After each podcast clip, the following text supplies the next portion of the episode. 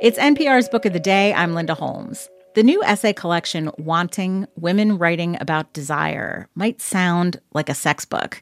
And it's not not a sex book, but it's strange that the word desire conjures sex so specifically when people want so many things. Love and money, health, children, travel, adventure and security, company and solitude. That's what Margot Kahn and Kelly McMasters, who edited the collection, wanted to do. They wanted to broaden the idea of desire and show the ways in which it can be both a source of joy and a cause of pain. They told N P R's Elsa Chang about some of the essays in the book and this elusive idea of wanting. Women want to want. That is the starting premise of two women who have put together an anthology of essays that explore the different shades of female desire.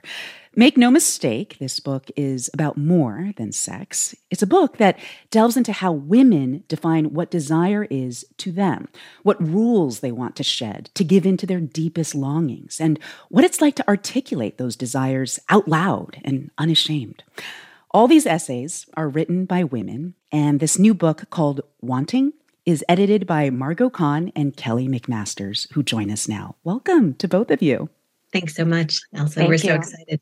So I want to know how the idea for this book first came together, including the decision to focus on the vantage point of women. Tell me. This is Margot. For me, this book started with a sort of silly story. My family had the great dog debate a few years ago about whether or not we should get a dog. Uh-huh. And I desperately wanted a dog, and my husband and my son did not. And we all felt very strongly in our desires, except the funny thing was none of us had ever owned a dog before. So we had no idea whether we would really want the thing we wanted or not want the thing we wanted until we experienced it. And it just got me thinking about the whole notion of desire and how we can ever really know if we want the thing we want. Desires change as your circumstances change. And for both Kelly and I, the topic of desire has been something that we've really sunk our teeth into totally. as we've entered middle age. Wait, wait, wait. Did you guys get a dog or not? We did get a dog. Yes. And was it everything that you thought it would be? It was everything I thought it would be. I was right, of course. But my husband and my son love the dog maybe even more than I do. Oh. So let's get into these essays because, you know, desire takes so many forms in these individual pieces. We're not just talking about sex here, as I mentioned. We're talking about the desire to be free, the desire to be alone, the desire for a new car or a pair of cowboy boots. And I'm wondering, when you were asking writers to contribute, how did you frame the whole idea of desire to them? Is it just about longing? This is Kelly. When we first would announce, we're writing about, we want you to write about desire, everyone thought, yes, I have a great idea. And what happened is people would tell us their idea or write their idea down. And the focus would be on the thing that they either didn't get, the thing that they did get, or the reason they couldn't get what they wanted.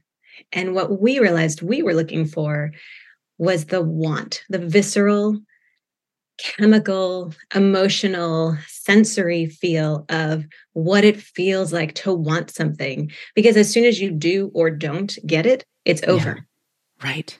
You know, also many of these essays are about conflicting desires, desires that fight against each other. Like Angela Cardinale's essay, Sex in the Suburbs. She tries dating as a mom throughout the pandemic, but she's torn between this desire to be wild and alone and the desire to be loved again and to grow patio plants with someone, as she put it. This constant push and pull between desires, I feel like a lot of women can relate to this. Completely. This is Margot. I think so many of the essays here traffic in that. We want to be there for our children. We want to be great parents. We also want to have an independent life and independent careers, and as much as we want to be there for the school play, we also just want to disappear and get on a plane and go to Paris and mm-hmm. sit in a cafe by ourselves and drink wine and eat cheese. Angela's piece, Sex in the Suburbs, has this great line, We are contradictions, living one life, secretly desiring another, in a battle with ourselves. And I think so much of female identity is wrapped oh, up one hundred percent. In those contradictions, the battles, the things that we think we're supposed to want, the things we actually want. And what happens when we get the thing that we thought we wanted and we're still hungry? So much of desire, these essays bring up, it, it, it's tied up in our own physical bodies. That's something that Molly McCauley Brown takes on in her essay, The Broken Country. Like, she writes about desiring and being desired as a woman with cerebral palsy who lives with chronic pain. Can you talk a little bit about how her relationship with her own body shapes desire for her? This is Kelly. I think really what is so beautiful here is the way that she goes to places that are taboo. And here, what she's talking about are fears as a young person with a debilitating disease that will progress, about a ticking clock. And mm-hmm. she wants to love her body and honor her body. And she wants someone else to as well. And I think the idea that she is struggling with a broken country of desire and being seen as someone who is assumed to not desire, right, is the most heartbreaking and most powerful part of that entire essay. Right. The assumption that she doesn't desire when she absolutely does. And then that's a theme in a lot of these essays, that the wanting, that deep visceral wanting and the acting on the wanting, that journey, that's the best part. Not necessarily the getting of what you want, right?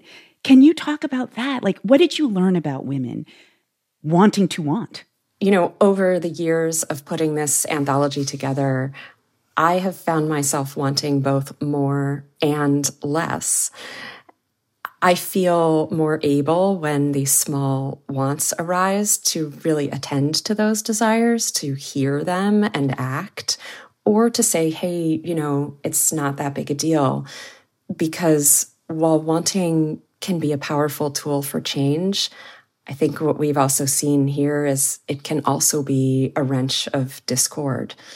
And I think, this is Kelly, even from the time that we gave birth to this idea of the book in twenty nineteen to when it's coming out in twenty twenty-three. This was pre-pandemic. This was pre-child tax credit. This was pre the overturning of Roe versus Wade.